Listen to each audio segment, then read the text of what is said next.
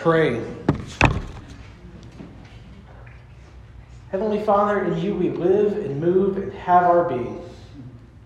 We humbly pray you so to guide and govern us by your Holy Spirit, that in all cares and occupations of our life we may not forget you, but may remember that we are ever walking in your sight. Through Jesus Christ our Lord. Amen. Amen.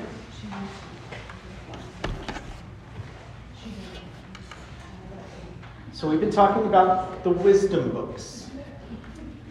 I know it's kind of weird that we're actually reading out of the Bible and talking about the Bible, but it's good for us ever so often. Daily. Daily. And it's even weirder that we're in the Old Testament because, well, we don't always tend to focus on the Old Testament. But the Old Testament, we wouldn't have to, we wouldn't be able to understand the New Testament without the Old Testament. So we're walking through the wisdom books, those books that we don't always think are part of the grand narrative. Like we think of the story of the people of God, Genesis, Exodus, Kings, the prophets, all that. But in the middle, we have these, this chunk of books that don't really have the narrative at all. They're just kind of a collection writings, songs, all these things. But what they are are books full of wisdom. And this is not uncommon, especially for that area of the world at that time in history. All these nations got to remember that writing was fairly hard to do not a whole lot of people were literate. Uh, you might have a few people in your town who could read and write, and they were going to be the wealthier, the educated um, kings, princes, priests. That's about it. Everybody else, you're going to go work your farm, you'll sell your goods, you'll buy but you can get by without a whole lot of reading and writing. And so at this time, in this part of the world, paper was expensive. It was hard to make. So the things that they wrote down were going to be things that were really, really important. Things like history, the stories of kings and conquest, but also wisdom. What do you want to pass down? What do you want the future generations to know? And I think we can all, all agree we want our future generations to have a good head on their shoulders, to be wise. You might not think that. You might not want that, but hey, that's okay. But we all, most everybody can agree that we want our future to be wise. And so, kingdoms, scholars, they would write down wisdom so that the next generation, those who could read and write, they would know this is what it means to be wise. And so we have all these stories and fables and tales, proverbs that survive. They were all passed down to make sure that we were training up the future. But the book of Proverbs is different. It is a book of wisdom, a book of wise proverbs. I wonder where they got the name. But it's different. Because the book of Proverbs specifically mentions that wisdom is for everyone. Wasn't just for the elders, wasn't just for the rich, wasn't just for kings or priests, but it was available and open to all men, women, young, old, rich, poor. Everyone could be wise. See, in a lot of the tribal societies, it was only going to be the elder men who would be considered as wise. That's just how it was. And so, anyone else, while you might not be a fool, you are not going to be someone who others would go to for wisdom. But the book of Proverbs changes that. Says that everyone, wisdom is for everyone. And it does that in a couple different ways. First, it gives an invitation. The first few verses of Proverbs, they say, You can be wise. If you want to be wise, listen here. You can, no matter who you are. Listen, heed these words of advice, and you too can be wise. But it does something kind of different that we might not be used to because we think of ideas, things such as wisdom, as just that ideas. They're abstract. Proverbs doesn't do that. Wisdom is a person. Wisdom is a woman. And you can know her. You get to meet her. Everyone does. Because wisdom is available to all. She is good and gracious. And then it goes on. And this is the bulk of the book. But it kind of plays out as a series of tales. Kind of like a Goofus and Gallant type thing, where we have the, a wise person, they'll do this. A wise person acts like this. A foolish person does this. A wise person's like this. A foolish person's like this. And then it goes on. And then it talks, kind of gives a speech about morality and justice. And then kind of playing off that same back and forth it tells us about wickedness. What wickedness is. How we can be wicked.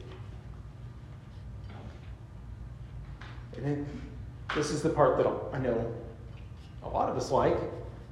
It tells us how to be rich. If you're going to be rich, you're going to do this.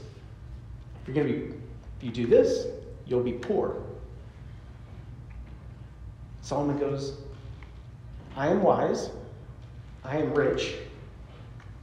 You want to be like this? Be like this. You want to be poor? Have at it. Here you go.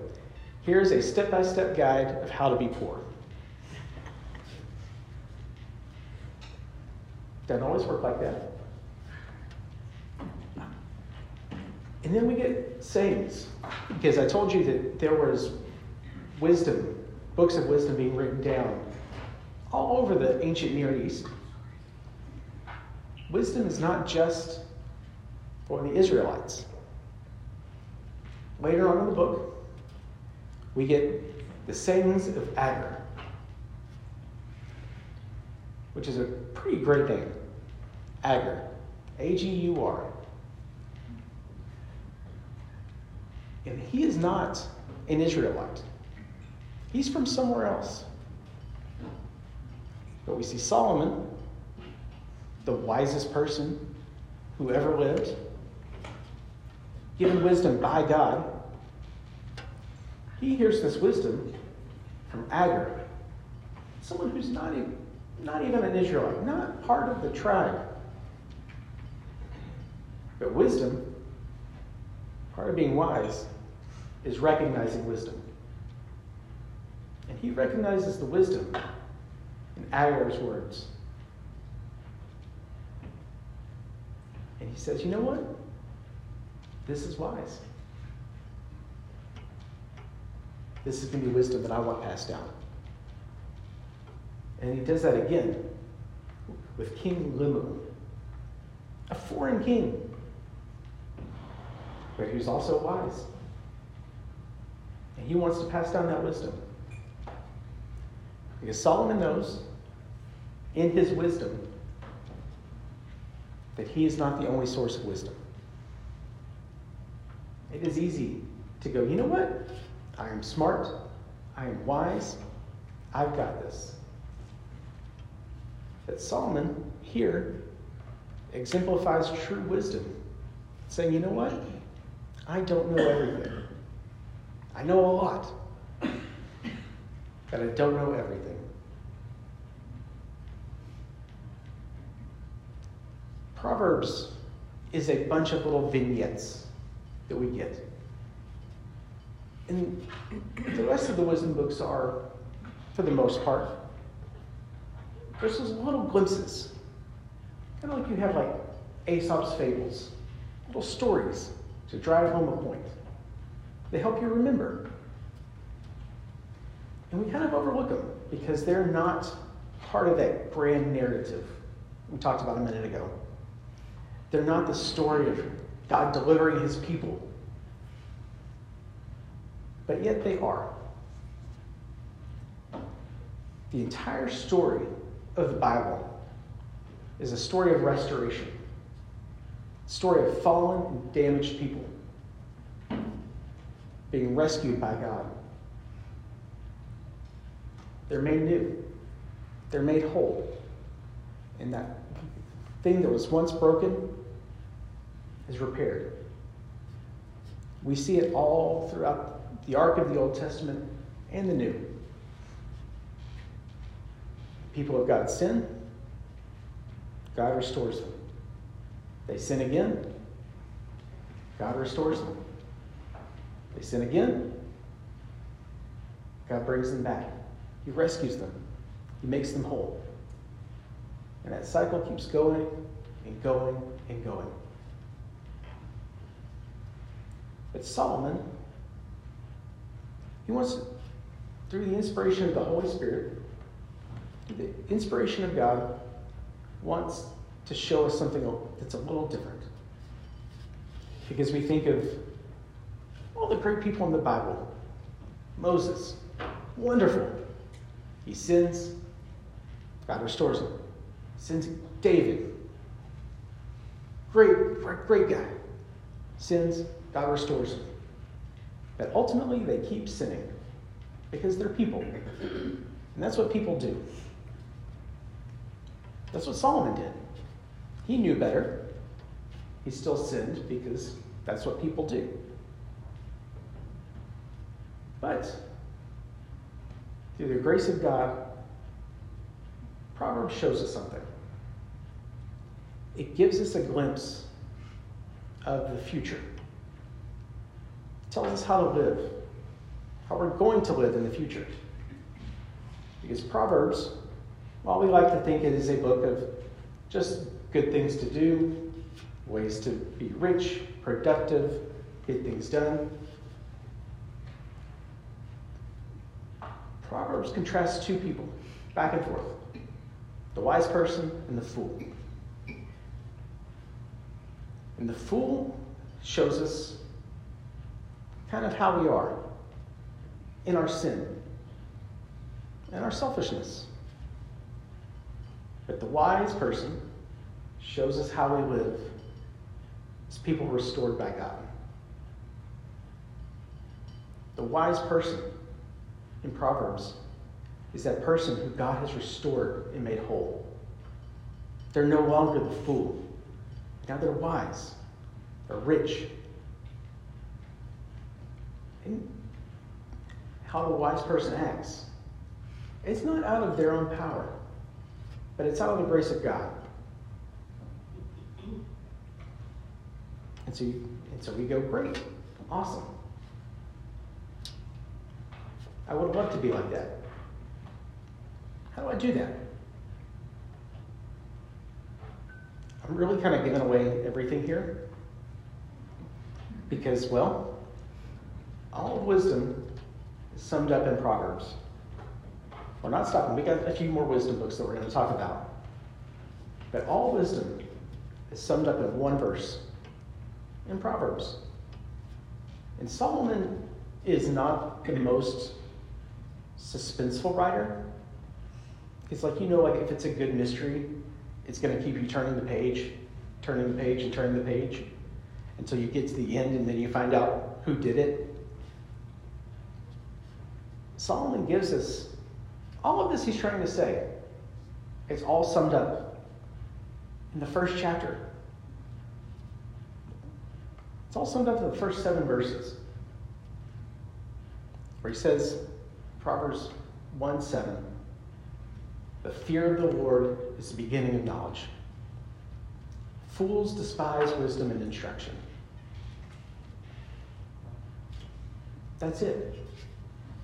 You want to be wise? Fear the Lord. Fear God. Yeah, I know we've talked before about how it is not a uh, haunted house, something spooky is going to jump out of a closet type of fear. It is that awe, the reverence, that knowledge that God is in control and that we are not. That's the fear. The fear that comes with saying, you know what? I can't do this. God has to. The fear that comes with taking everything that we have and giving it all to God. That's kind of fearful. It's giving up control. But Solomon says that is wisdom. That's where it all starts. It's the beginning. If you can't do that, I'll never truly be wise. And all this other stuff that I'm going to talk about, you'll get there when you get there. That'll come up after this. But here's where we start. Here's where everyone starts. Because it's open and available to all. All you got to do, just fear God. And no matter who you are, you can be wise. You can be rich. Rich. But all you do, all you have to do is fear God. And then the rest follows.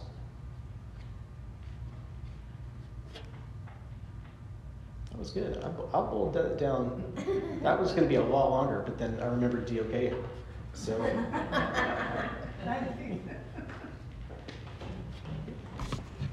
Any other thoughts, questions, ideas? Since we've had such a wonderful spring here with our food, he also tells us to avoid gluttony by putting a knife into our throat. And that's in Proverbs. Yeah. That's one of those verses that I like to go, yes, that is there. And I'm going to choose not to read that part. Well, I think of um, Proverbs as truisms because the word of the Lord is truth. And sometimes we learn those lessons um, in a negative way. There's a reason Solomon writes about the wise and the fool. It's because we can see ourselves in either one. And more often than not, see yourself, we can see ourselves on the foolish side. Because, well, it's true.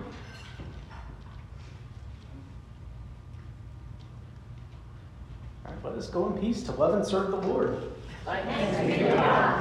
We're so full of this wonderful